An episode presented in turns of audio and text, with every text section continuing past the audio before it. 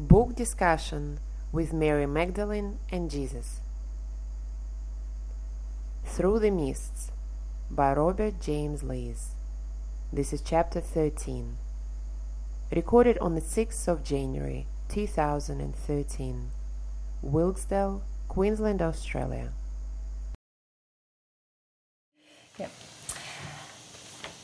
Well, welcome everyone to uh, a continued discussion of the book Through the Mists, as channelled by Robert James Lees, and it's the story of Frederick Winterly's journey through the spirit world. We've been previously doing this as a book group, uh, and we've decided to continue on through the book, just myself and Jesus, who's kindly agreed to join me uh, for a continued discussion. So in our book group, we made it up to the middle of chapter thirteen. And uh, today we're going to discuss the end of chapter thirteen. That chapter was called Two Illustrations, and we've discussed the first as a group. So, yeah. So, to, in summary, can I bring you up to speed with what we've discussed? Sure. Yeah. Uh, the start of chapter thirteen told us the story. Fred and Kushner have gone across the mists mm-hmm. to observe some things on Earth. Mm-hmm. And Um, the first illustration that Kushner showed Fred was the story of Sarah and Lizzie. Mm. And this was a lady, Lizzie, I believe it was, who, um, yes, who was drawn back through the mists by her sister Sarah's grief mm. and longings. Mm. And so we saw how powerful that that um, that grief, or that unfelt grief really, can mm. be on a spirit coming back through the spirit through the mists, and um, and also the strength of belief systems. Yes, about death and so forth. Yeah, mm. that blocked, that actually blocked the truth. Mm. That Lizzie was right by Sarah, mm. but then there was a moment where Sarah actually became aware of Lizzie and felt her there, mm. felt her and became so overjoyed. Mm. But then she went back to her family and, and was blocked by the family's belief systems. Exactly, exactly. And so Fred mm. was saying, aren't you frustrated, Kushner? And he was saying, no, no, uh, you know, we understand the limitations, mm. but also we're hopeful. Mm. Something I discussed with the group was about um, grief and how many people, I believe, at the group hadn't actually fully grieved the loss of their loved ones. Mm. And um, that was a little bit sobering for some of the group to think about. The fact that they're holding on to grief would be having an effect on mm. their loved one in the spirit world. Well, also the fact that they cannot hear people who are supposedly dead speaking to them is an indication that they're blocked to death somehow, and uh, and an indication that something needs to be worked through. Yeah, yeah, yeah, yeah mm. absolutely. Yeah. All right, but if we move on to the second illustration. Sure. That starts on page one hundred fifty-three of this, um, mm. this publication. Mm-hmm. And um, Fred and Kushner now come to the home of somebody new. Mm. And um, I believe we're in the home of Robert James Lees. Exactly. And hearing hearing about what that's like. Um, and something that struck me here was that Fred says, um, my thanks had scarcely time for expression before we entered a room almost as tangible as ourselves. Mm. And he can't understand that. Why, when everything else is so hazy and misty everywhere else, now suddenly we're in a place where it's almost as real as if, like, I, I'm on earth again in, in a physical body. Mm. And he says, afterwards I discovered it to be due to the spirituality of the man who used it as a study. Mm. And I thought this... This is very interesting if we consider how our own condition affects the rapport uh, of spirits who wish to speak to us. Because obviously um, Robert's um, desire and his own condition created a situation where um, not only were they able to communicate with him freely, but even the environment felt welcome and tangible to mm. them. Yeah. Mm. Well, the brightness of the environment made it me, me, meant that it, the spirits could actually easily see the environment, whereas under normal circumstances they can't even easily see the environment. Yeah, so that's mm. interesting, isn't it? You're saying that it's actually the the darkness that makes everything obscure to a spirit. Yeah, and, and the darkness is not physical darkness. It, the darkness is all about moral and spiritual darkness. It's all about the lack of love in the location. So, so the darkness is about is not is not what most people conceive it to be, even when they think about it from a spiritual perspective. Yeah. It's actually about the lack of love that's present in the environment that causes the physical darkness of the environment. Mm. And something that comes up through this chapter that I found really um, interesting to, to dwell upon as a thought is that, and on the next page he says, all was so very natural that I almost forgot I had passed into the world of spirit. Mm. They were two, they were not two any longer, but two aspects of one. Mm.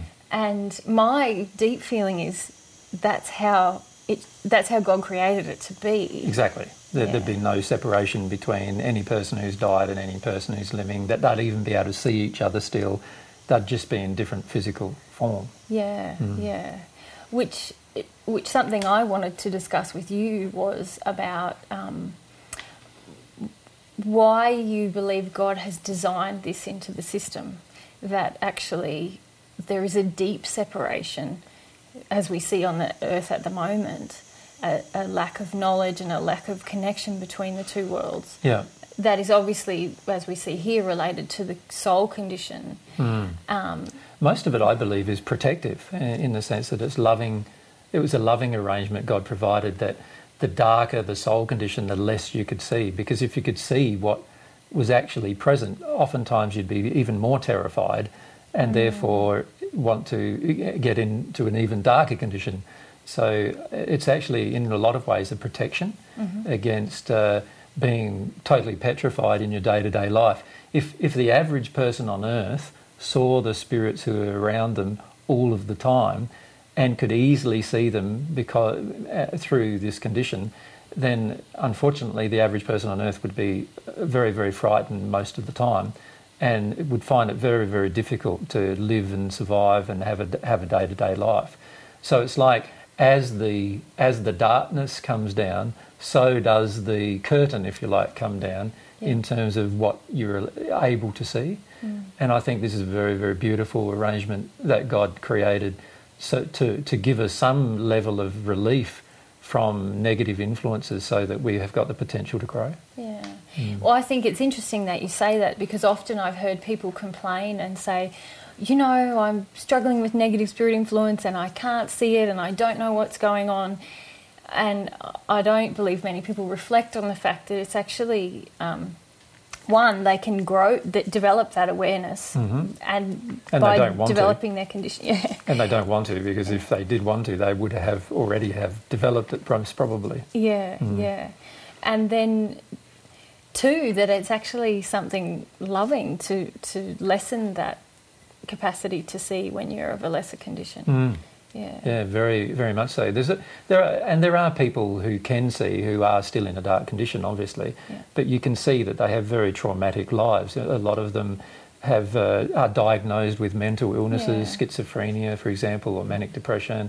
You get a lot of people who can see these spirits who are in themselves not, not a good condition of love towards themselves oftentimes, and, and are attracting these very, very dark spirits around them, and they, when they can see them and hear them, their life becomes very, very traumatic. Yeah. And uh, and but this is something that's happening more and more recently, isn't it? Like the more in modern times, the more and more people become open, the more they can see, but the but it doesn't mean they're seeing anybody in a good condition. They often see people who are in a dark condition themselves, and this is one reason why you see a lot of movies about, you know, demons and yes. and all of those kind of things, vampires, vampires and, um, and so forth, is because the reality is that these are the kind of spirits that we would generally connect to if we could see, see the spirits we're actually connecting to, and but we are also connected to them, even though oftentimes we don't see them, and oftentimes we want to remain ignorant of our own condition, so that. so that we can be ignorant of what's actually being attracted.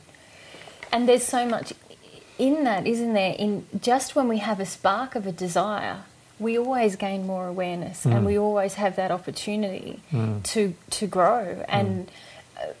with R J Lees, I'm not sure what condition he was in what, when this channeling took place, but um, he certainly wasn't in the fifth, sixth or seventh sphere, but his desire generated a, mm. a situation where spirits felt welcome and at home. And well, the condition he was in is very clear, actually, in terms yeah. of what sphere, because um, if you think about Fred's words, Afra's words were, Um, I felt like I was almost there, you know, and it was very hard for me to mm-hmm. tell the difference. And this is an indication that actually the condition of Robert James Lees was very similar condition to Frederick himself. Yes. And so therefore you, we could suppose that, that the condition was like top of the first sphere, beginning of the second sphere type of condition, um, because it was hardly any differential between Afra's condition and Robert James Lees' condition, yeah. which created the yeah. surroundings. And if we clarify, later on in the trilogy, Fred takes on the new name Afra, mm. yeah, just mm. for those people who haven't read that far ahead yeah. when you refer to Afra. Yeah. So so Frederick is, uh, is of a very similar condition to Robert James Lees, and as a result of that, um, can see everything like Robert James Lees as if he's talking to a person just like he was on Earth. Yeah. And uh, and so it's very different to his other interactions that he's had so far up in the book when he's come to Earth. Everything's seen as a very hazy outline, and then when we see future references as well, we see a lot of things that are in a very hazy outline, very difficult to see for him, which is an indication of the lower condition. Yeah, mm. yeah. Okay, lovely. Mm. Um, so... Moving on, I made a few notes here. Um, so then um, basically Kushner wants to display what's possible. Mm. This is the illustration. And and so he um, he offers to Fred, do you want to give a message? And Fred says, oh, I think, uh, I don't know. What does he say? This disclosure completely drowns my powers. So yeah. he's overwhelmed, really, by the whole experience. Yep. Um, so Kushner goes ahead and gives a poem mm. called The Passage of Death. And I wondered if I read through it, if you might like to make comment on each of the verses. Would mm-hmm. you be happy sure. to do that? Yeah. yeah. Okay, The Passage of Death.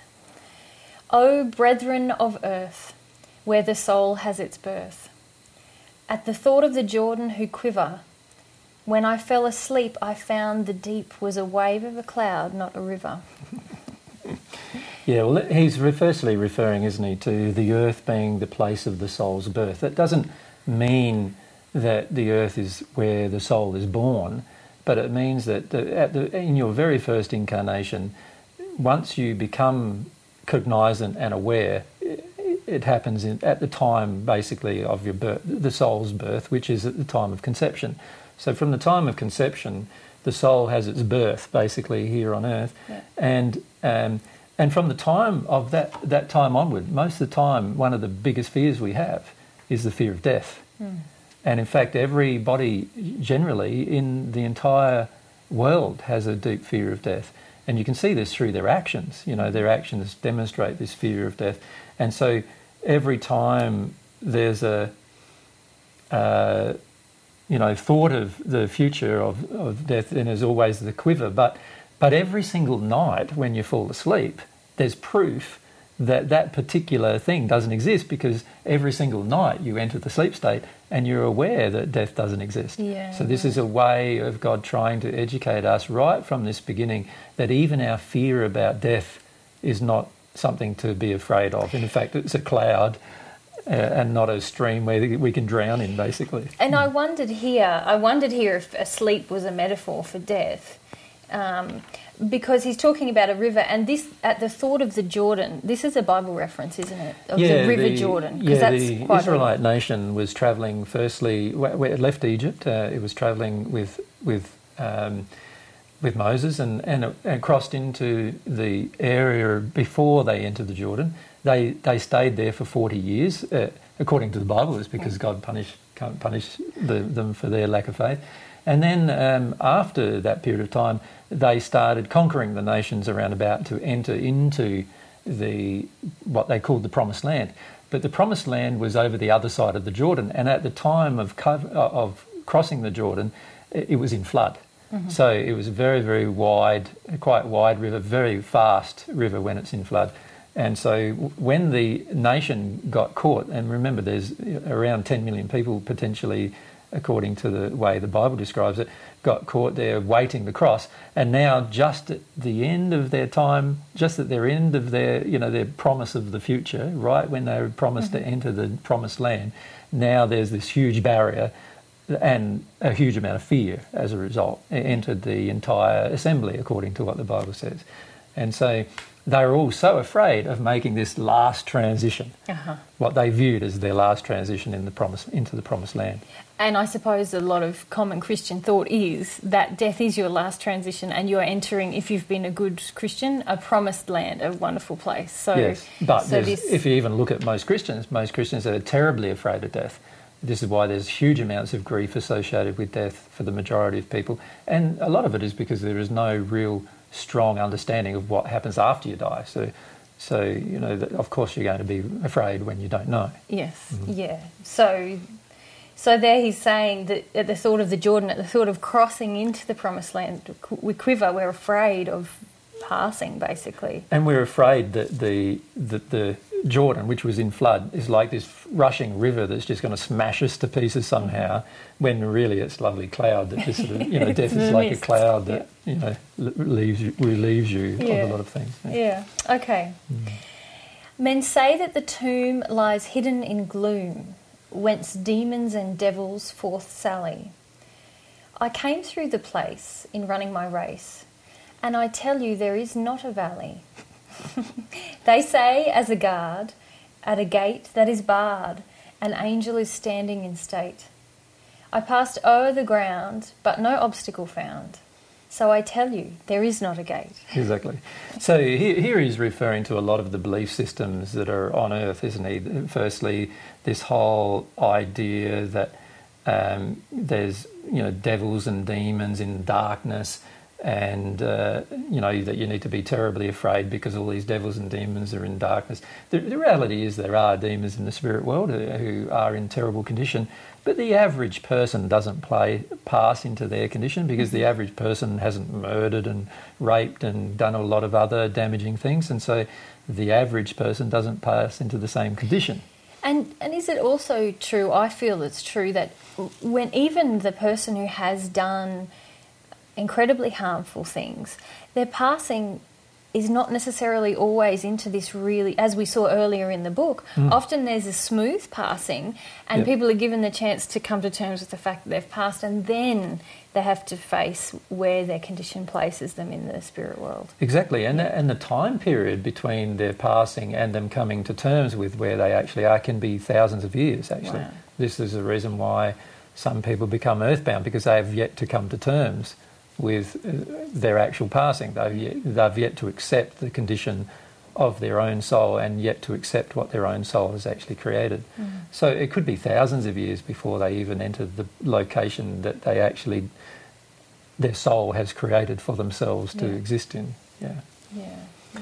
And it's also interesting, the other statement about, you know, about having the gate, a gate and a bar and an angel saying, I'm going to let you in or I'm not going to let you in, that kind of thing. Is that the classic, oh, I mean, I've heard it so many times that Saint Peter guards the pearly gates. And is this from the Bible or is that well, just something Well, there's that's inferences been... from the yeah. Bible. Like, you know, according to the Bible, Jesus himself gave Peter the keys of the kingdom, and what that meant was that he had the key to the door that barred the gate. In a lot of people's mind, that's what they assume it means. And what, what I actually meant when I was saying to Peter that I gave him the keys of the kingdom is I gave him the key to get into the kingdom. And the key was divine truth and God's love, receiving divine love, the key of prayer, particularly prayer with humility. That that was what I was referring to. But the majority of people get a bit more literal than that, unfortunately, and then they start assuming that what I meant was that, you know, I gave him a physical key. So now that Peter's up in the heaven, they believe that he's the person who guards the gate, if you like, into the... into heaven. It's kind of funny because, you know, so much of your teaching as recorded in the Bible is all about parable and metaphor, and yeah. and yet there's this very literal take on some things, isn't yeah. there? Yeah. And then as a result of that literal take, a lot of people then go down the track of saying, okay, Peter must be up there with the key, you know, he's going to either let me in or not let me in. So there's there's some kind of angel barring the gate into yeah. heaven. And the reality is, as soon as you die, you, you're in a heaven of a sort. So it's not the end, you know, the real heaven. It's the heavens of probation, I suppose you could call them. Right. Um, the, the spheres from one till seven are all probationary spheres before you enter heaven. Yeah. But but there's no gate barring them, and there's no angel barring them. The only thing barring them is your own condition mm-hmm. of love or, or lack of love. And Fred says when he first passes through the mist, he says, "What, you know, I can't remember exactly what he says, but I think it's like, where's the judgment hall? Have I, you know, did I miss that bit? Yeah. You know, I'm waiting for this this whole um, gate and test I must pass." Yeah. Which I guess many people, especially probably about the time this was channeled, would have had very strong ideas about that, wouldn't they? Yeah, uh, this is the, I suppose you could say this is the drawback of having a lot of teachings on earth that are not really accurate, and and people imbibe them. You know, they become a part of themselves. They become part of their intellectual belief systems. They even become a part of their emotional state many times, their fear. It, some of the teachings encourage fear, mm-hmm. other teachings encourage other feelings. And as a result of that, uh, a person, when they pass, often has so many expectations that are unrealistic just as a result of their own, what, what they've imbibed during their life in terms of belief systems. Yeah, mm. yeah. And this reference to the valley, is that fr- that's from a Bible passage as well, isn't it? Yeah, um, the there's quite a... Uh, The the valley of Hinnom, or the valley of Gehenna, is the, is the reference that it's referring to, and the valley of Hinnom or Ge- Gehenna in the in the Bible referred to a place where they used to throw dead bodies and burn them. So, and and it, they only did this with people who were, you know, not very nice people, of course. So murderers, rapists, and other people who broke the law. Um, and if there was a punishment of death, gen- generally what they did is they killed them, usually through some kind of method, either hanging or, or, or some kind of stake. And then they would throw their body into the valley. And the valley of Gehenna um, actually had a heap of sulphur in it, so there were fires burning all the time in the valley. Mm-hmm. It was a, a seismic uh, th- thing that occurred in, in the valley.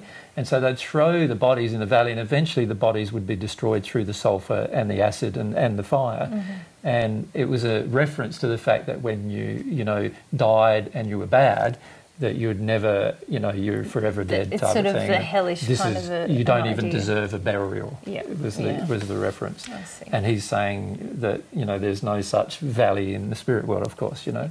Yeah. Yeah, yeah. Great. Okay. No gate where men quail, no dark lowering veil, no river your course to resist. I felt but one chill, then a hush, all was still, and I stood on the slopes through the mist. Mm. Yeah. Yeah. And in fact, the entire book is based upon this particular poem, isn't it, really? Yes, yeah. Well, the, the, that's the title of the book, isn't yeah. it, Through the Mist? Mm. So, yeah. So he's just describing his passage, really. Yeah, that's right. There's that, you know, there was no gate to, you know, tremble in front of being judged. Or there's no valley that was going to pull you down and suck you into, you know, hellfire and torment and and that kind of constant torment that most Christians believe in. And and no river, the course to resist. In other words, nothing to force you down another road that you don't want to take. Mm-hmm. Um, and all you just feel is just a little... You know, a little change in yep. the feeling, yep. and all of a sudden you're in the spirit world, um, not connected to your physical body anymore, and you're on, on that, you know, on the slopes. On the slopes. Yeah. And it's such a, like that last verse gives me such like this peaceful feeling, like, oh, and there I was on the mist, through the mist on the mm. slope, and it'd be lovely if everyone kind of had that that soul realisation that death is just like that, that you, because so many people resist death so much, don't they? I mean, huge I've resistance. Seen people in my work career prior to meeting you, you know, working with elderly people and mm. people with severe chronic illness who just fought death to the very end mm. and full of terror about it. Mm. And in a lot of ways, they're obviously prolonging their suffering because. As, yeah, I do, do understand. Yeah, yeah, I do. Yeah. But I also feel too, for many of them, that they are prolonging their suffering because they don't want to feel the results of their day-to-day life. Like, you know, the reality is by the time a person enters that state, they are starting to spend a bit of time in the spirit world, and so they are aware of who is around them, and sometimes who is around them isn't very pleasant. Mm-hmm. um, they, you know, they aren't very pleasant people sometimes, and they're quite frightened. And so, and ironically, by lengthening the time of death, this preliminary time before the person actually passes, they're lengthening the time that these people can affect them, yeah. um, unfortunately. Yeah. And uh, but often their terror guides their actions, their terror of death. Mm. And one of the things that uh, Kushner is trying to do here is to alleviate people's terror of death. Yeah. Um, because it is a big problem.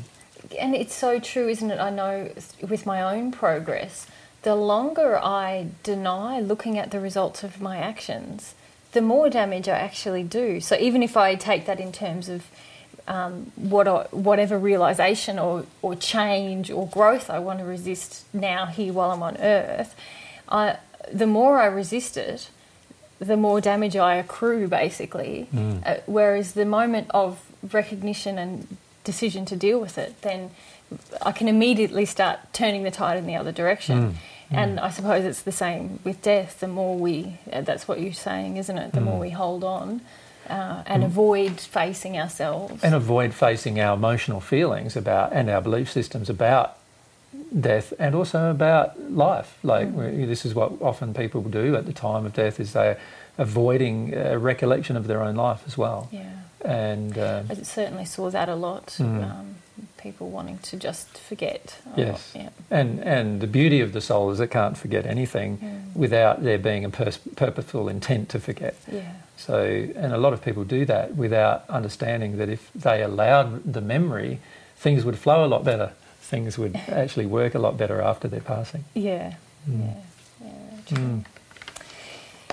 So after this, um, Fred, you know, is struck by how calmly Robert just writes us all down as if it's nothing really fabulous is happening, like it's all run of the mill. Yeah, it's his normal day-to-day life, isn't yeah. it? Oh, spirit comes to talk to me, I just write that down. Yeah, that sounded good. No, yeah. Send that off to somebody. File it away. And yeah. yeah, yeah, exactly. Um, but he has this realisation, which uh, is quite, rem- well, I'd love to discuss with you. He says, mm. I realised in those few minutes that if no other link existed in all the earth, that one was quite sufficient to hold the two estates of life in an indissoluble bond of union, and capable of being strengthened until all the errors of the flesh should be corrected, and the last rebellious child of earth had answered his father's invitation, come. Hmm. Which, as always, he says it in such a beautiful way. Mm-hmm. um, But this is a very interesting idea that just one medium in a very clear desire, like with a high desire, I, I mean a pure desire, mm-hmm. uh, in communication with the celestial spirit can bring all the truth to the earth that mm-hmm. is needed to correct error. And mm-hmm. um, I think, though, too, he's also referring, isn't he, to the fact that this that the person on earth had to see and had to feel that there was no separation between himself and people he can't, he, that other people think he can't see. Mm. And uh, and it is quite remarkable sometimes how much uh, how much we get laughed at about talking to spirits, right? Yes. And and a child does it very, very frequently, um, and often adults laugh at the child. Of course, mm-hmm. by the time the child becomes a teenager, a lot of times the child has turned off this ability because every single person in his environment generally has laughed at him or ridiculed him for having such an ability. Yeah. And we actually call this ability, we give it all sorts of medical names even, uh, psychosis and other types of medical names. Or even just imaginary friends and things like that. Yeah, yeah. From a child, a child's allowed to have an imaginary friend, but an adult, it's called psychosis. Yeah. Do you know what I mean? Um, a child's allowed to have an imaginary friend that he talks to all day, but for an adult that's called schizophrenia or whatever. Yeah. You know, yeah. there, there, there's all these labels we place upon it as adults, and the reason why we do that is because we want to ridicule it and ridicule it so much that by the time a person becomes an adult, we want them to have forgotten. Mm. We want them to forget all about the fact that there is a potential of joining the the life after death with the life before death as if it's one seamless life. Mm. And most people, I believe, uh, continue to ridicule the process because of their own fear of what it might bring to them. Mm. But it can only bring you joy. More truth always brings you joy. Mm. Um, so, yeah, this is where it's very interesting, I feel. But that is very interesting. And I know for myself, a lot of my blocks as a medium are because I have worked in our so-called mental health system, mm. and uh, I have a lot of fears about being regarded as crazy, mm. and um, a lot of there's a lot of uh, I suppose faith required. Or initially, there's there's a a need to trust oneself, I suppose. But even Would, that's strange, isn't it? Like the yeah. child, if you think about a child talking to his imaginary friend. He doesn't need to have any faith at all in the process. He knows the friend's there. He knows that mm-hmm. he exists or she exists. He knows that he can converse. He hears things back, mm-hmm. uh, which he relates often to his family, and yeah. the family will laugh and ridicule and so forth. And eventually the, the, the burden of the ridicule and humiliation grows in the child to such a point that the child just feels like turning off the ability. Yeah. And that's the sad thing. And, and then many people, when they reconnect to this ability as adults, they have to go through exactly the same process of ridicule, laughter, humiliation, mm-hmm. people constantly trying to test them and prove that they're wrong and all this yeah. kind of stuff. And it all just makes it very, very difficult to actually open this barrier that, that the people on Earth have put there. Yeah. Uh, and that does exist because of the, the belief systems of the people on Earth. Yeah, mm. But really what uh, Fred is saying here is if there was just one medium with that soul-based knowledge that there is no separation and mm. a trust of that process, that that would be incredibly powerful. And also that um, it would bring people to God more, like it yeah. would bring people to truth more. You know, the beauty of having the opening is that you get a flow of information. And what he's really referring to, I feel, is that the... the errors of the flesh, which he refers to, which is, you know, all these belief systems and so forth that block the barrier. Once once there's somebody who can bring the two estates together, the there is the flow of information and, and strength that comes from that flow of information to the people who are in the flesh. So a lot of the errors of fr- the flesh can be corrected. Mm-hmm. And, and eventually they could be corrected so much that every person on the earth is actually in this state where they can see spirit, see anybody who's passed, talk to them, know their condition, understand what's going on completely.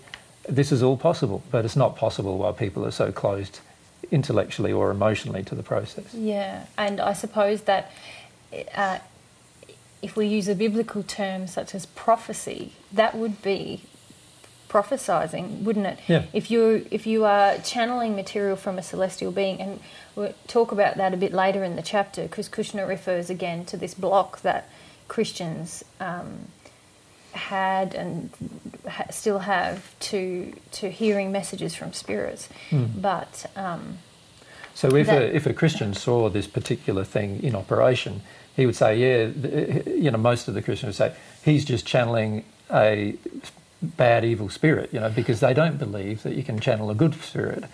Or or channeling God, would you say? Yeah, they'd have to feel that they're, he's either uh, prophesying from God or channeling a, a dark spirit. There's no, there's no thought about what is the most obvious, and that yeah. is that every single person who's ever passed has the ability to communicate with Earth, and every single person on Earth has the ability to receive the communication. Yeah. Uh, you know, that is the most obvious Uh, thing and most simplest thing that you could assume given the circumstances, but but but it's interesting how people with certain belief systems have either got to go in one direction and condemn something, or go in the other direction and assume it's God when it's not. Yeah, mm. yeah, and um, it was something that I wanted to discuss with the g- group that we were having actually, and was going to come out in this chapter, because we have talked uh, at different times about the fact that Kushner's constantly saying to Fred, if only Christians would listen, you know, if only we could talk to them. And um, in the very, very start of the book, Robert himself um, makes reference to the gifts of the Spirit, yeah. which is from a Bible verse, yeah. um, that it, the belief on earth is that the gifts of the Spirit have ended.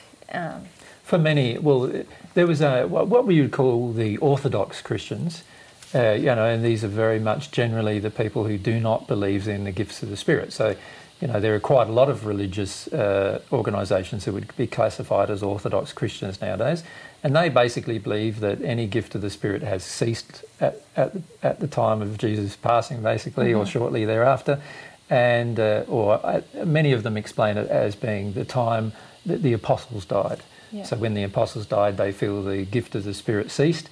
And from then on, we, we've already had all the revelation we need, yeah. uh, according to them. We don't need any more revelation, and that's not a very logical proposition given the fact that God's infinite and God's truth must be infinite, but uh, that's the assumption that they make. And then as a, because of the truth um, being limited now and being given to, by the end of the times of the apostles, they then say that we don't need any more truth, and anybody who communicates anything more than that is just communicating with the devil. Mm. And then there's this huge fear of the devil, like who, who doesn't actually exist, but but who they believe exists, because there are demons who exist, or people who are demonic who exist in the spirit world because of their condition of love, lack of it. Um, but you know, these particular people um, are often, you know, thinking. thinking that, no, there's these devils, that, or the devil will come in with you and te- speak mm-hmm. with you and so forth, and then you get all these mm. additional problems and issues. Yeah, well, and well, I actually heard from a lady who's a Christian herself um, who watched that um, section where we talked about that, and she said to me, because there is a, a common belief amongst Christians at the t- at this time that we are in the end times, that they do in fact believe the gifts of spirit are still available. But on discussion with her, it was apparent that she believes that it's the gifts of the Spirit are from, I think I'm getting this right, from the Holy Spirit, which is from God. And so there might be prophets, but they wouldn't ever be speaking to people who've passed over. Mm. Um, so um, there's obviously a common misunderstanding even amongst Christians that the gifts of the Spirit are just hearing from the Holy Spirit and not from Spirit. Yes. Yeah. And there's a huge, of course, there's this huge bit of misinformation, I believe, in the Christian faith, where every time you refer to something from the Spirit, it's either the Holy Spirit or or the devil. You yeah. know, there's no middle ground where, which which actually would make more sense, and that is this this very sensible and, and logical view. Of course, it's easier for us because we've been there and we yeah. know, but but. Um, there's this middle ground, which is any single person who passes has the ability to communicate, and any single person who's still on earth has the ability to receive such communication and share in such communication. So, you know, the most logical explanation is often thrown out the window because of a lot of different belief systems that are out of harmony with mm. the truth. And and what you're saying is there's just there's a lot of fear about mostly it's fear, yeah, fear of the devil, if we, yeah, yeah. Like, and and so. if. If the average Christian knew that they weren't prophesying from God through the Holy Spirit, but rather they were channeling a spirit, yeah. uh, many of them would freak out probably. Yeah. But the reality is most of them who are prophesying are actually speaking with spirits every single moment they do it. Yeah. Yeah. And in fact, that would allow them the ability to discern, have more discernment. Of course. Yeah, which would actually be a good thing. Of yeah. course. Yeah. Yeah. If we jump ahead a little bit, mm-hmm. um, just to keep on that theme, because there's a few other things to discuss, but on page one hundred fifty-seven, mm-hmm. um, Kushner t- talks about this issue a little bit. So mm. starting from the top of the page. Um, uh, so he says, but whole, uh, it is taught as an article of the faith that evil spirits possess and exercise the power of communicating with man. They can appear to converse and enter into compacts with and even take possession of the bodies of those who are in affinity with themselves, mm. which is true. Which is all true, yeah. yeah. But holy men and women who have passed from the earth have no such powers or privileges afforded to them. Yes. The permission for intercourse in their case having been withdrawn long ago because the mission of such had been fulfilled. Mm. Uh, And he, he goes on to say that... So he's pointing out the the lack of logic in such reasoning.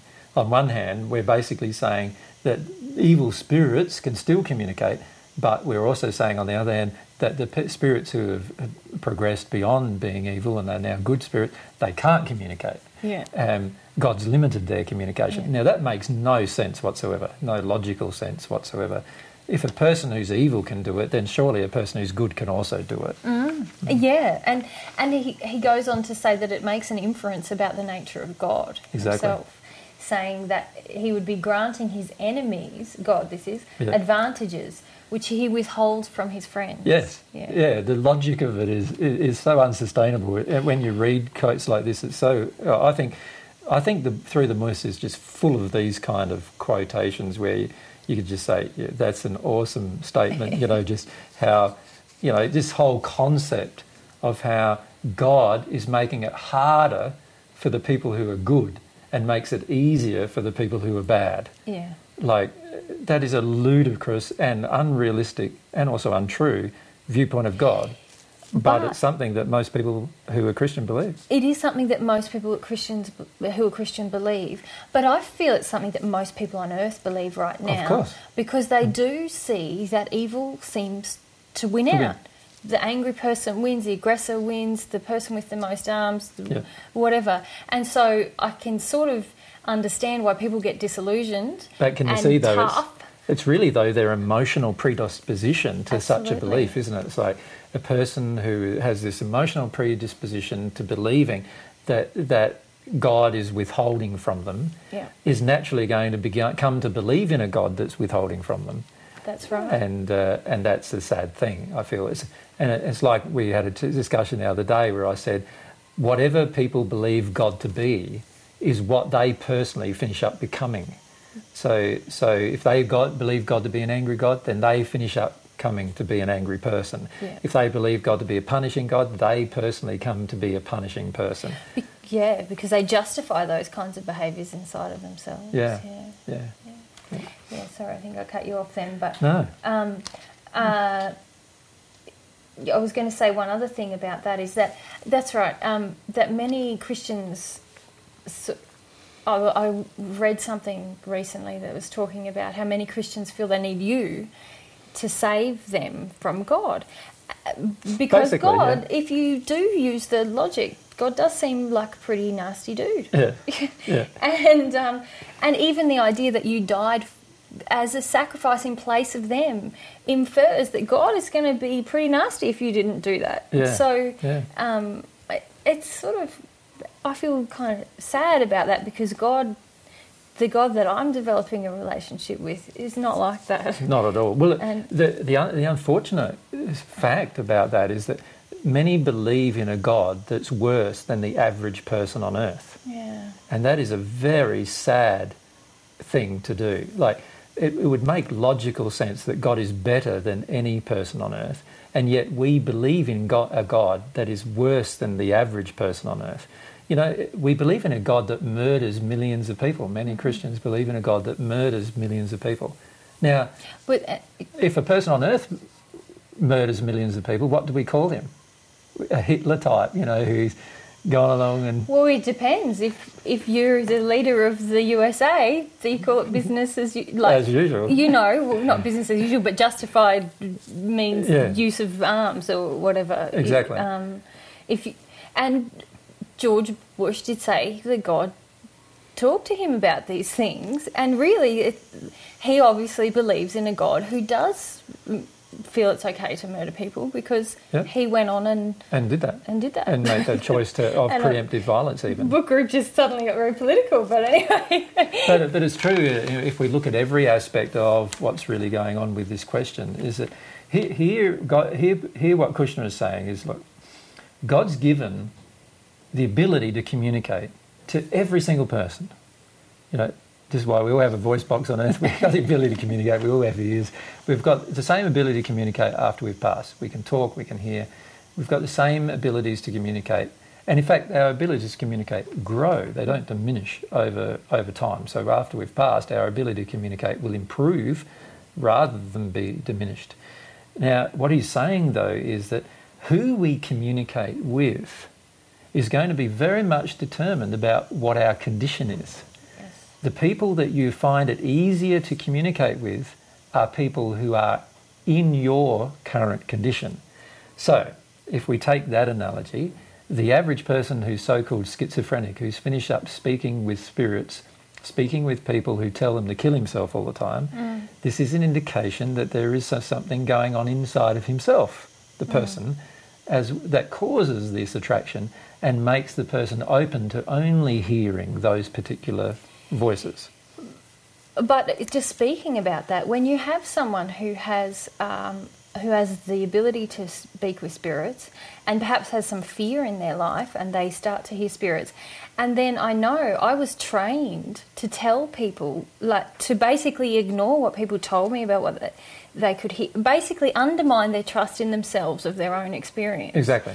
Um, It's no little wonder that someone like that ends up in a condition where they feel terrible about themselves and would attract spirits. And, I, and also would... has you know, a long history of medication and then substance abuse and other issues that come along with that. That mess with that your mess with the way in which you think yep. and, and the way in which you feel.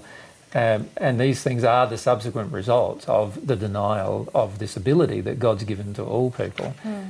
Um, And I also feel, too, that we need to understand that we could all be communicating with fantastic people. Mm. We could all be communicating with fantastic people in the spirit world who are in really good condition, but only if we ourselves are in really good condition. Yeah. What, the, the whole concept that whatever we are, we will attract, you know, determines what, what happens. Now, I'm not saying, though, that a person who's communicating with dark spirit is always dark, because sometimes they're only dark in a certain area. In other words, they might not have a good love of themselves, mm-hmm. and that's what causes the, them to attract such spirits and bad behaviour.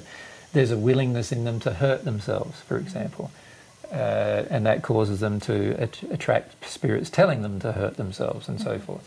And then there's a lot of people who communicate all sorts of things from spirits, and a lot of spirits who are communicating through lots of people on earth at the moment.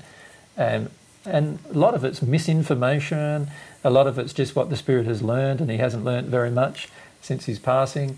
And people take it as gospel. People take it as, oh, this is definitely the truth, without having any idea of what's going on. And this is what this chapter is all about, trying to help people see what is actually going on. Mm. Yeah. And and I, I feel that sometimes the...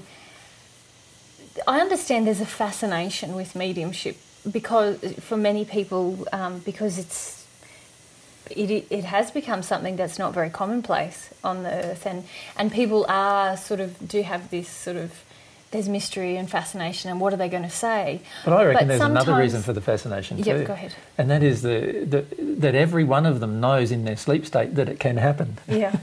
So of yeah. course they're going yeah. to be fascinated yeah. in their awake state, trying yeah. to learn something that they can, they yeah. do know in their sleep state actually happens. Yeah, yeah. But go on, Liz, what you were. Uh, well, I, I was just, because here um, a little bit earlier in the chapter, Kushner talks about how um, mediumship is viewed in the Lees family, because he actually goes on to say that it's not just Robert who can talk to them, but all the kids, and they have friends, and someone came and healed one of the sons, and yeah. all these things. And yeah.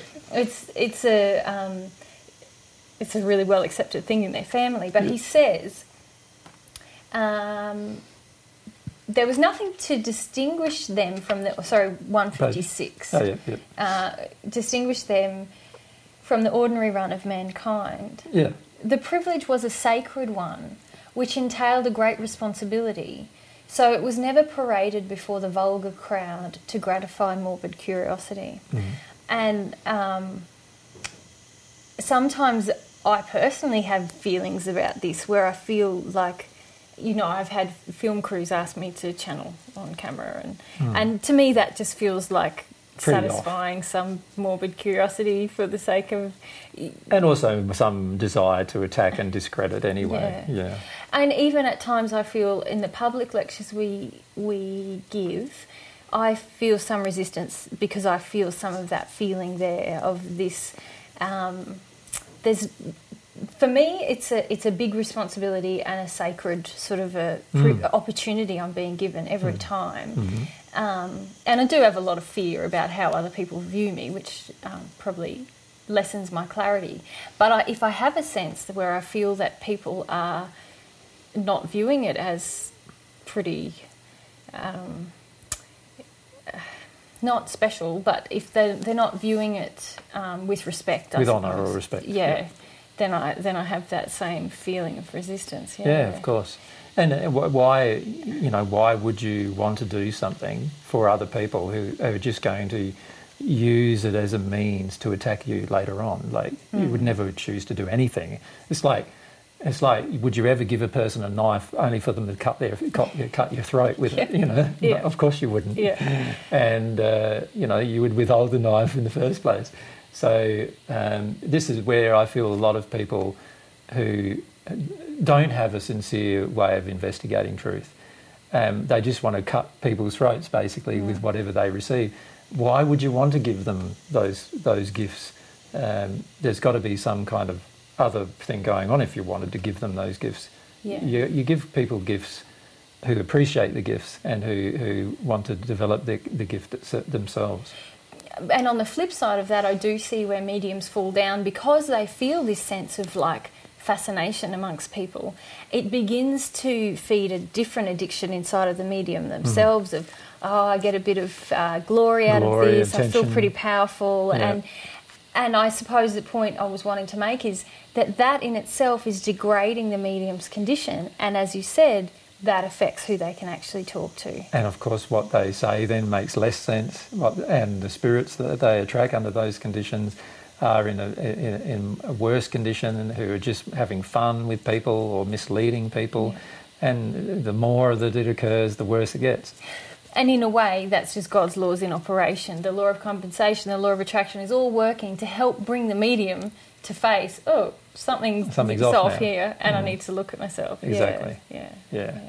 And then I find it interesting that many of the people who criticise mediumship then go, see, see, yeah. see, he wasn't accurate there and see, he wasn't accurate here without understanding, well, accuracy is completely dependent upon condition. And as your condition grows and, and your willingness to confront different belief systems change, then the accuracy greatly increases. If you look at the accuracy of Robert James Lees's mediumship, where he could he could go, he could he could he could listen to a person, Fred, who he's never met, and we see this example in the next book. Uh, he can listen to a person he's never met. He can he knows his name, his address, his father's address. He goes and visits his father to work out about a book that happened two days before his death. And you know, there's all this detail that is yes. is potentially able to be channeled because the person's in a good yeah. condition. Yeah. yeah. And, and well, and something that I notice happens a lot is that sometimes people have those experiences where they suddenly um, know something or know a detail, or they're at a funeral and they tell someone something that's really straight from the person who's passed, and they do it in the moments where they're not trying, if you like, or mm. they don't even realise they have the gift. Mm. And I think that's because they haven't got all the fear of what does it mean, am I crazy, what sort of... It, it, there's no barriers up, so it just comes, comes through. Out, yeah. And I often feel like people who have make amazing scientific discoveries and all... Mm. They, all, all driven by people in the spirit world who are just feeding them information. And their desire is, I just really want to to make this thing happen, I'm fascinated by it, I've got no thought at all of spirits, but... Just that desire opens... The opens, communication channel. Yeah. Mm. And if you told them that they were channeling, they'd like... They'd laugh at you. Laugh, freak out, just shut and down, whatever. And then when whatever. they pass over in the spirit world, they meet the person who actually gave them the information. yeah. yeah. Um, and, okay. So if we go further down that page, yeah. yep. Kushner talks... Um, yeah, and Fred is... I love how expressive he is, you know. Yeah. He's just, so what is going on? You're telling me, like, this is just, just a normal, normal. thing. um, and then Kushner um, has a bit of a discourse there, which I thought is quite beautiful. He says, "Even it is even more so when we have the necessary basis of love to work upon and a waiting mind to answer when we speak. The man who hears us will be heard by us and be responded to when he calls. This is the secret of the old-time prophet's inspiration. In this incident, you have witnessed nothing new, but have simply been aware, made aware that the old methods and advantages have not been changed or ended. Hmm. Uh, I know it is strange and surprising, but this is because mankind has erred and strayed from the truth, having sold their birthright of open communication for a mess of ecclesiastical, is it? Mm-hmm. Pottage. Mm. Not because God has changed or his system of government in any way altered." Here he's referring to again, something from the Bible. Uh, there was uh, this example where I, I, um, sorry, Isaac had two sons. So, mm-hmm. so he, had, he had Jacob and Esau. And uh, and the, the story in the Bible goes that, that Esau sold his birthright for a pot of stew. And uh, this is what he's referring to here, is the fact that what what we have done is sold these beautiful things, you know, and particularly we've done it ecclesiastically, in other words, with religion. Mm-hmm. We've sold a whole heap of beautiful truths for the sake of a whole heap of false concepts mm. that are just like pottage, that it just satisfy us in the moment, but have no eternal benefit whatsoever. Mm. Mm. It's a lot about um, self-reliance, isn't it? Mm. Uh, forget about those gifts and become a good scientific mind, which is really just... I think it's even more about addiction, to yeah. be honest. Like, uh, uh, the main reason why religion has created this pottage of stew yeah. in substitute for the truth is because of other issues with regard to addiction to power, addiction to control, addiction to manipulation, addiction to feed a person's um, underlying demands without confronting their demands and asking them whether their demands are loving.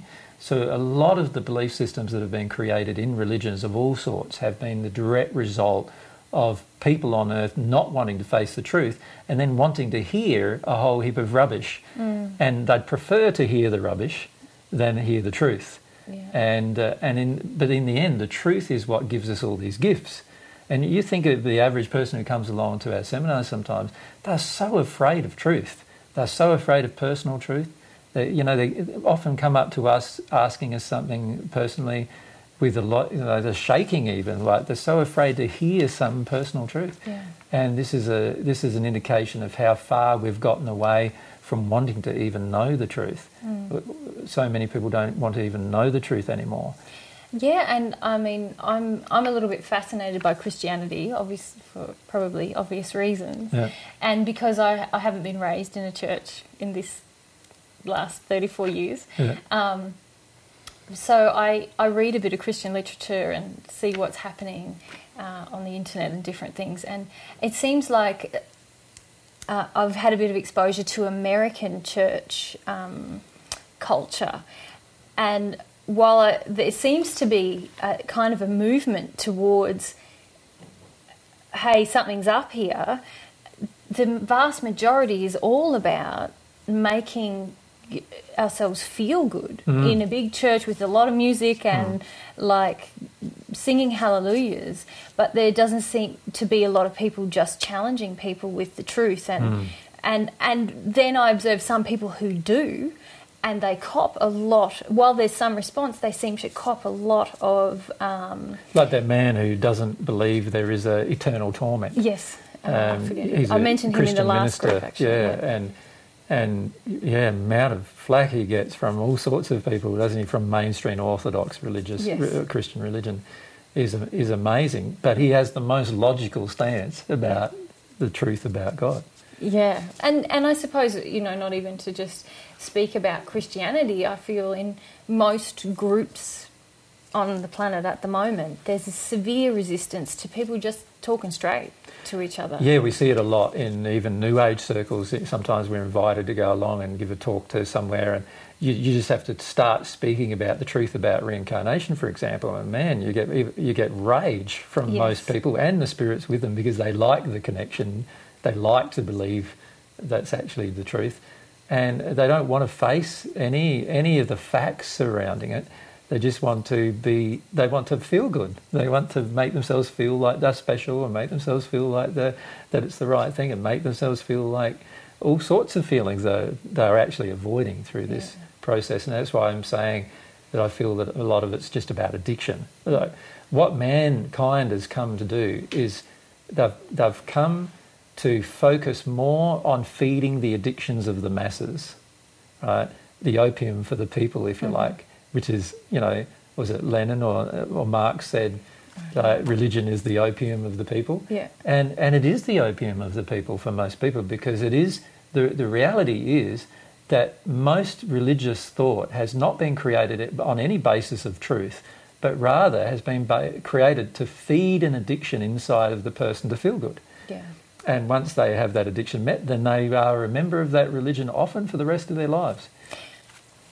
Yeah, and but most people, like, feel that that's okay. Mm. You know, there mm. is a feeling I feel on the planet that, yes, you should do what makes you feel good. Mm. It's sort of like um, a rebellion against some of this really, you know, around the turn of the last century, which was a lot about deny yourself for God and deny. And now people are like, no, no, that's all wrong, and it is. Mm. But it's like this movement in the other direction, and a lot of people have left religion, especially in this country, because they feel like, no, we should just have this hedonistic kind of a lifestyle. And yeah, and I'm not saying, in fact, that uh, I, I don't agree with a hedonistic lifestyle, but there's a lot of joy and happiness that comes from knowing the truth. Yes. Um, and in fact, far more joy and happiness comes from knowing the truth than from not knowing it or believing a lie. And I feel a lot of people have sort of developed a lot of mistrust of of religion in particular.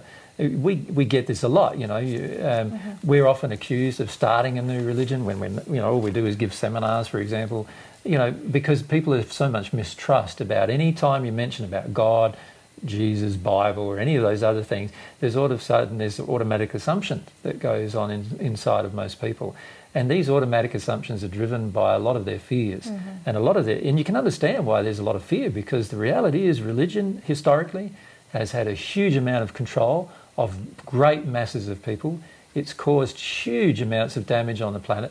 A lot of murders, rapes and other things that have occurred on the planet historically have been occurred due to the justification of religious, of different religious denominations. And there is still a lot of problems going on because of religious these religious issues, and you can understand why people eventually say religion is wrong. Yeah, and and in a lot of ways, most religion is wrong, um, if because while it practices concepts that are out of harmony with love, it's wrong. That's right. And and the problem is that most religion doesn't even answer these basic questions. Yeah. Like even this basic question of spirit communication. How many religions on the earth actually agree with spirit communication? Mm-hmm. There's only there's only one format, I would say, who does at this point in time. Uh, two potentially, but one all the time. And one is the New Age movement. They believe in spirit communication. Of course, they also believe in reincarnation and other things that are false, which complicate the entire mm-hmm. issue. Mm-hmm. Then you've got the Christian faith that believe in inspiration, yeah. but they believe it's from God. Yeah. So they close down all form, other forms of inspiration, really. And, and so, and then what have you got after that? Everyone believes it from the devil, yeah. uh, and are totally petrified of it. These are the, and yet there's this one, knowing this one truth can free so many people. Not only free them from religious bondage, but also free them from so-called health problems as well. Yeah, that's yeah. the irony. All like I find it so ironic that just this one issue. And there's so many issues like that. Just a person's belief in God creates all these problems, and a person's belief about death creates all these mm. problems, and a person's belief about what the soul is creates all these problems. Mm. And and all of them indicate when we're out of harmony with truth. Yeah. Yeah, well, and Fred says here quite aptly, no one needs to be told that creed and reason are at variance. That is what kept me outside of the church all my life. So mm. that logic and your faith should be at variance. Yeah, is is something that repels a great many people as well. Of course, and and it, faith and logic should be totally in harmony. Yeah, it, it would make complete sense actually. If God is the if God exists, yeah. then God would be the creator of the the entire universe. If God's the creator of the entire universe, then God is the knower of all truth. The more faith and the more knowledge we have of God, it would make sense that the more logic we have and the more we understand about the universe. Sci- sci- true scientists are actually people who understand this under- underlying fact. This is mm. why someone like Einstein is so so uh, well known, because yeah. he understood that the God of religion was not the God that he understood, the God of the universe he was studying. Yeah. And uh, and so he applied his logic to the God of the universe, and as a result of that found out many truths about the universe, mm-hmm. scientific truths that he would not have otherwise discovered. Yeah, mm. yeah. Somewhere earlier in the book it um, talks about the gift of reason that God has given us, mm. that it is a gift from God. Yeah, that, um, yeah. We can very powerful yeah. gift. Yeah, and and it's interesting how oftentimes people say you've got to throw away reason for the sake of faith, whereas I feel reason creates faith. Yeah, it's the opposite. You know, yeah. you can't throw away reason for the sake of faith. The two are not opposites in some way, you know, or can't coexist. Reason creates mm-hmm. faith. It's only the things that we can reasonably see as true that will create any faith. So when I go to switch on a light, I now know through my reason of how it all works that there's a high likelihood the light above my head is going to go on, yeah. right, because I understand how it works. Yeah. And uh, and then I go and switch it off and I know why it's gone off, you yeah. know. And I know, you know, it's, it's not like the average person who, who is in the Western world goes, oh, the lights have gone out. Oh, that's interesting. Somebody, some, something mysterious must have happened. Yeah, they yeah. go straight to the power board and see whether the power's gone down, right? Yeah. And, and, and this is what we need to apply to the entire of our life. There yeah. is a logical reason why everything is happening. Yeah. And we need to understand the logical reason. And faith and this logical reason are not at variance with each other. Mm. Yeah, mm. yeah, very true. Mm. Okay, um, so probably the last bit in the chapter that I thought was worth discussing, uh, there's probably a couple more bits, but at the bottom of page one fifty-seven, Kushner talks about what you um, talked about earlier, and that is the role of sympathy in spirit communication. Mm-hmm. Um, uh, and, and choice, which is... Mm-hmm. I relate very much to desire and pure desire. Like mm. he's saying, because Fred says, but the evil and the good spirits have equal facility for communication, don't they? And Kushner says, well, yes, but here's a couple of things you should note about that. Mm-hmm. Uh, first, there is no bondage of force or in any condition of your, our life, which that in itself is just an amazing truth, isn't it? Mm. There is no bondage of force in any condition in our life, like right now. Mm. There's no bondage. Like I can make any choice I want mm. right at this moment. Mm. Um, and there's no one forcing you to make a choice. Yeah, yeah. Mm. Um, so every soul is free to make its own choice, but they naturally choose that which is most congenial. And, and this is where... Yep. Um, the, you know, he talks about sympathy, mm. that the meadows are natural to the sheep and the water to the fish and the air to the birds. Mm. Um, so you don't actually have to control what they do because they'll go to where they feel most naturally at home. Exactly. Um, and so that's the analogy of how um, a sinner can no more dwell in the region of a saint than a, than a sheep can soar upward in the company of an eagle. Yeah, I thought that was an excellent quote, that, yeah, isn't it? Yeah, yeah, yeah. It's very true. Very true. Mm.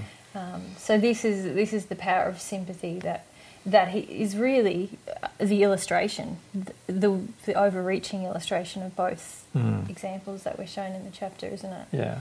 So if we expect to get enlightening information, new information from the spirit world, we can't stay in the condition we're currently in. We've got to change our condition. Mm. And as you can see through this chapter, you know, the brightness of your condition is going to determine who actually comes to you. Mm-hmm. Um, and also whether you're going to receive the information that's given when they come. Yeah, mm. yeah, exactly. Mm. Um, or, when this attraction of sympathy has been established, whether it be of a holy or unholy nature, the souls naturally gravitate towards each other. But no soul from our side is ignorant of the fact that it is individually responsible for whatever results therefrom. Mm-hmm. Yeah. So so here what he's really saying is that uh, the people who communicate with people on earth do understand the results they are actually having. So the spirits who are communicating negative things, they do see the negative effects of their negative mm-hmm. communications on earth. Mm-hmm. And a lot of times they enjoy them. They mm. enjoy the negative effects. Um, the spirits who are of a higher condition, who have more love in them, they are very concerned about making sure that they transmit information that's accurate, truthful, honest, open, and also doesn't mislead people on earth.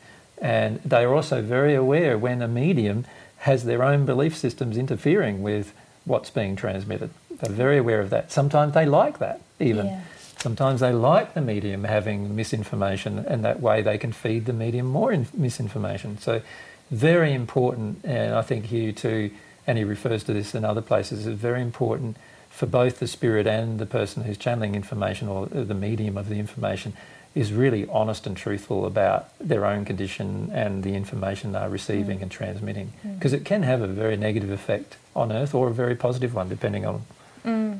on, mm. on on the underlying source.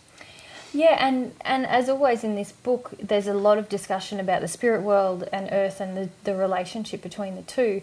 But I also see the truth, the, like the truth that exists in those relationships also exists in all our earthly mm. uh, relationships. Mm. And uh, something that struck me reading that last passage about the, you know, the air in the bird in the air and the fish in the water is that, you know, I know when we're in this negative condition with ourselves or in error-based belief systems, we gravitate towards um, people in in sympathy with that. In, of course. In either, like with, as I explained to the group, in the same set of belief systems. Mm. So it could be that I believe it's okay to be violent, men for men to be violent with me, so I'll attract men who believe it's okay to be violent with me. Mm-hmm. And I'll probably hang out with a bunch of women who have the same belief system. Mm-hmm. Um And, but it often feels to me, as I grow and as I want to challenge my error, I often feel like a fish out of water. It, that's a part of sometimes me recognising, oh, this is so uncomfortable. I think this is, I'm challenging something here. Like a, a, mm. I'm trying to grow towards being an eagle rather than a fish or, or whatever. Uh, uh. So, and in a way, being a fish out of water is a good thing, isn't it? Yeah. It's, pre- it's showing you that there must be something inside of you that draws you away from the status quo and into a new condition. Well, and that's from that passage, that's this idea that he says there's two things. There's your choice and there's sympathy. Yeah. And I suppose I understand well how sympathy works, but it's always good to remember I have choice. Yeah. I was just thinking, uh, if you're saying that, that one, one good thing for the majority of the people who are listening to this discussion to think about would be this: what is the average conversation they attract during the course of their day? Mm. If the average conversation they attract during the course of their day is about the weather, or about, you know, some physical thing or family, or what, just mundane issues of life, then that's an indication of what they're sympathetic towards. Yeah. If the average conversation they attract is a lot more deeper, soul enriching, and uh, causes them to grow and think and, and be challenged, then that's an indication of their true soul desire as well. Mm-hmm. I, I, so I feel that a lot of people attract the first, mm. and uh, and and that's an indication that there is a huge need for them to be honest about their true condition. Yeah, and I feel that that's the point, because I, I notice this all the time with myself uh, now, and not just in the conversations I attract. What am I spending most of my day doing? What am I looking at on the internet? If I spend an hour on the internet, what's the percentage of time I spend looking at, uh, you know, I don't know, recipes as opposed to other people's ideas, as mm. opposed to things that I'm actually, like that spiritual matters as a person, that yeah. are challenging me to grow. Mm. And the thing that I've learned is, like in the situation of looking at what you spend your time out on on the internet or the conversations you have, is not to then try to manufacture something different, but like you said, be honest. What is happening here? Mm-hmm. And only from there can I develop a desire. And I tell you, by doing it that way, not trying to deal with the effects, if you will, like when I run into you, instead of talking about your sore knee, talk about God, like which when is just all you're doing is trying man- to talk about God, and you don't really feel like doing it. Exactly, and you've attracted someone who wants to talk about their sore knee. um, yeah. I, I just notice how it shifts just. Just yeah. without me trying, yeah. without me trying to think about what I spend my time on the internet. In the last month, that whole equation has changed completely for me yeah. just by developing more humility and honesty with myself. Yeah. So, well, it's yeah. a bit like what I mentioned in the recent talk about what is your treasure. Um, yeah, very similar. Like, obviously, the things we treasure, we spend the most time doing, and and we spend the most of our time thinking about, and we spend the most of our time feeling about and do, and actually taking actions on. And so if you look at the course of the day and what you spend the most time doing, for the majority of people, they'd find that that they spend the most time doing things that they'd be quite shocked about. Yeah. Now, whatever we spend the most time doing is also an indication of, of who we're going to attract, because we're going to attract groups of people who also want to spend the most of their time doing the same thing. Yeah. And uh, and also we're going to attract the same kind of spirits as that, yeah. who are going to attract, we're going to attract the same kind of spirits who want to do exactly the same kind of thing and spend most of their time doing that. So um, this is something that I feel a lot of people don't understand about their spirit attra- attractions. Mm. They they believe somehow they can modify or manipulate them, but without changing their own character. Yeah. Yeah. And and I suppose this is another chapter in a way that looks at beliefs and character again. Mm-hmm. It's another chapter that's say, saying, look at your belief systems, in this case your belief about death.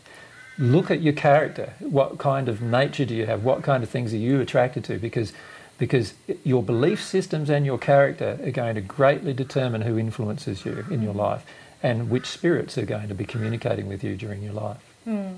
Yeah, mm. yeah, very true, very powerful. Mm. Um, okay, if we go just to the last section in this chapter, um, because Fred says... Um, I feel him here. He says, that, like he's saying, don't you find it deplorable, the state of this communication that happens with the earth? Because everyone's in their sympathy, all the fish are in the water and all, all the addictions and, are in play. Yeah, yeah. um, and Kushner says quite a few stirring things here, um, yeah. and I would love to hear what you feel about them. Uh, he says, the present time on earth is characterised by a great thirst for knowledge. There is an earnest spirit of inquiry after truth. Mm. Um, and do you feel that that is true? Yes, I do. Like um, I do feel that there are more and more people being more and more honest about the fact that uh, most most religious thought hasn't given them the answers they want. Science hasn't been the, the answer that they thought that they, they would receive. And one reason why is because it, it, it's quite limited emotionally in terms of what it will investigate. Mm-hmm. And and so they're still looking for answers, many people, and the desire to look for answers is growing. And then, of course, um, there's also this um, feeling, I feel, in most people that when something makes sense to them, then they'll have a listen to it. And, and there is a great amount of dismissive uh, attitude towards things that don't make sense. Mm-hmm. And you can understand why. It, it makes complete sense to do that, to to get rid of out of your thought process anything that doesn't really make that much sense. But you've got to be careful about that, because a lot of times you need more knowledge to determine what makes sense. Mm-hmm. And people, I feel one thing that the trap that people are falling into with it is that they are often presented with the truth, and because it doesn't make sense to their current conception, they're willing to dismiss it without actually investigating it further. There is a deep fear in changing a belief system only to find out that that belief system they've changed to is also false. And so and so there is a deep reticence also amongst people with their search for truth to to experiment. Mm-hmm. And I feel that that is one of the things that needs to change. But I do feel people have a strong desire for knowledge and truth, and that still that is driving many people.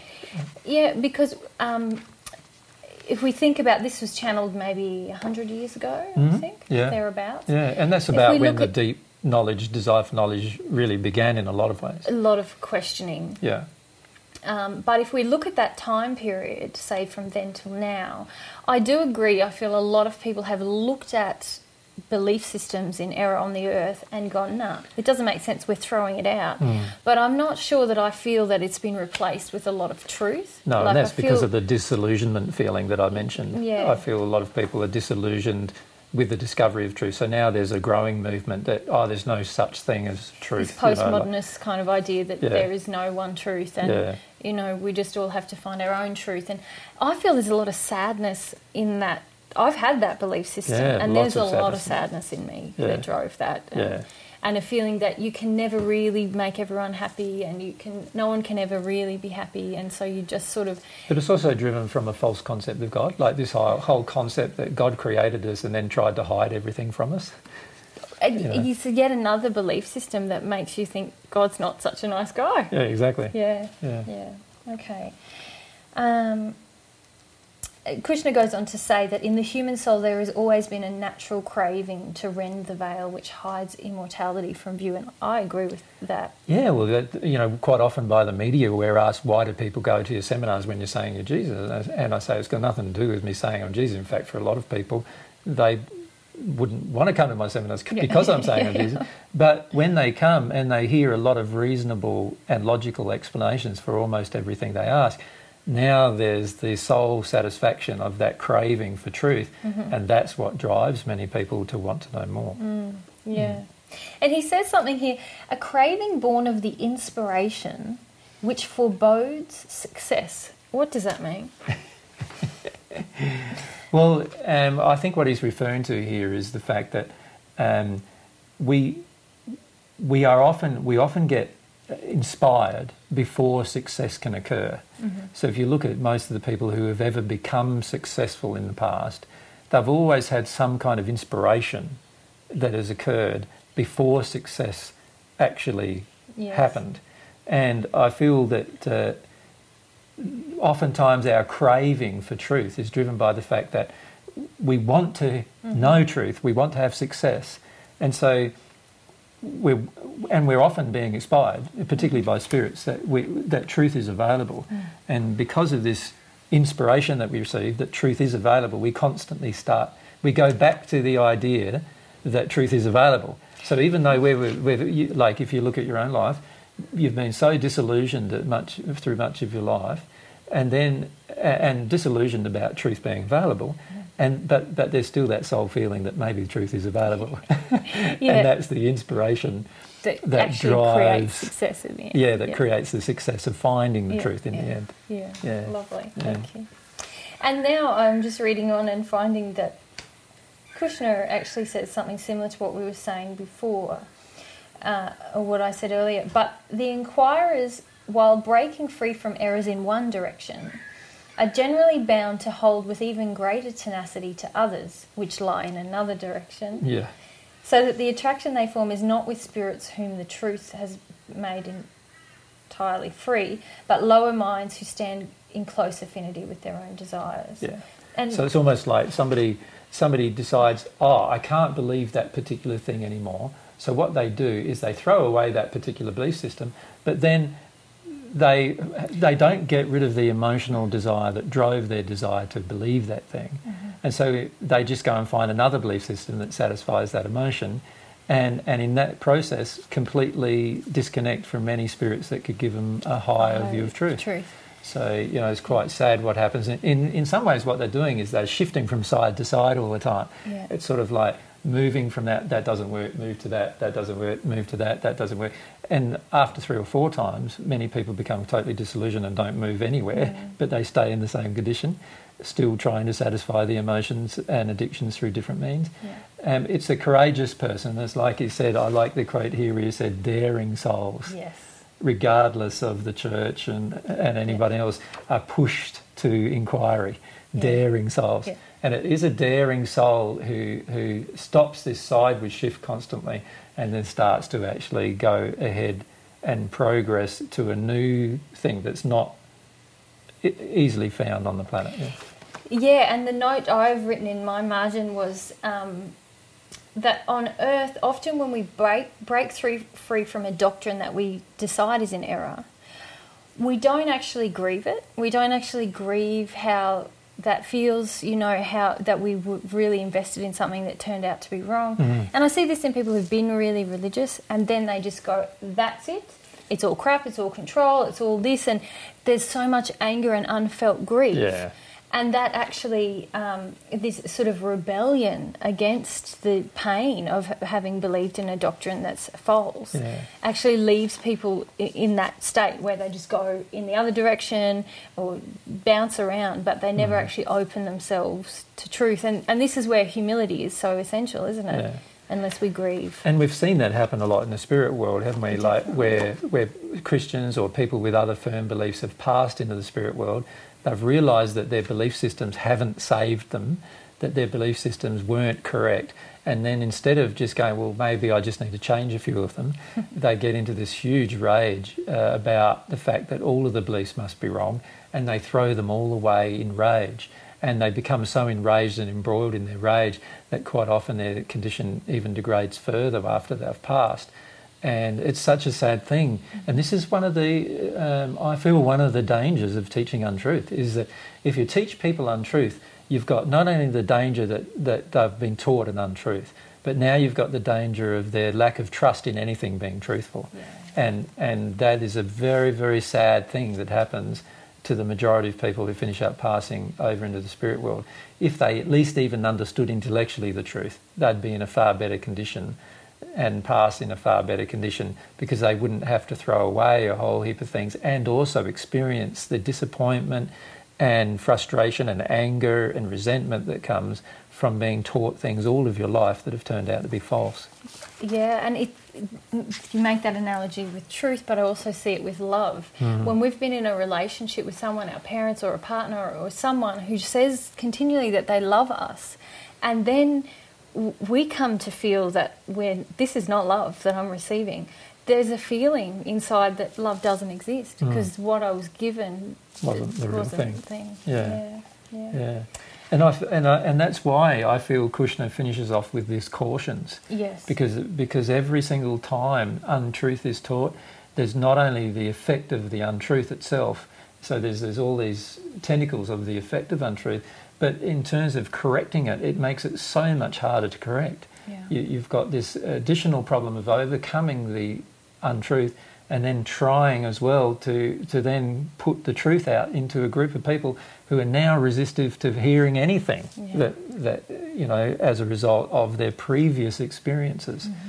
And that's a sad, sad thing, I feel. Yeah, yeah. It's and and also that he he he cautions, but he also says, uh, you know, we're not in two classes, good and evil. Yeah. So there's great... There's millions of different grades of development. and and I feel that also for people who are listening and people who are wanting to develop their mediumship, is that I see very often people say, oh, there's dark spirits with that person, oh, you know, and it's it's a judgment. It's a lot of judgment, yeah. And it's, it's a, it cuts, cuts things off. It means that they are actually... repel, like they're they're actually attracting more of those spirits through their anger at them, mm. um, but they're also repelling any possibility of growing themselves and for the spirit to grow as well. Yeah, and also you can learn a lot of truth from a sincere dark spirit. It's totally. Just a matter of whether they're so sincere much. or not. You know, if yeah. if a person's sincere and they're coming to you, but they're in a dark condition, you can learn a lot of things from them, particularly if they're in the spirit world and you've never been there. Yeah. Um, so you know, there's a lot of things that can be learnt through this communication. It's just a matter of being open to the different laws mm-hmm. that govern rapport yeah. in, with the spirit world, that govern communication with the spirit world. And I often see people who judge. Oh, that person's got that injury, or that per- that spirit's got this, and and yet in other areas that person or that spirit might have actually a lot more knowledge. Mm. But second point is that often people who are in who've been treated really badly and they are in a sad, dark condition, we've seen it happen time and again in the spirit world. They progress the most rapidly because they've learnt humility. Yes, and this judgment that people put out, and mm. I've done it too, is not is the opposite of humility. yeah, yeah. yeah, so yeah. It's, it's a condemnation of a person without understanding their life. Yeah, yeah, yeah. yeah. yeah.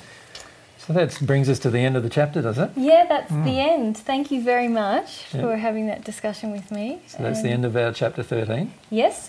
Uh, next time we get together, yeah. we'll discuss chapter fourteen, yeah. which is called The Relationship of Sleep to Death.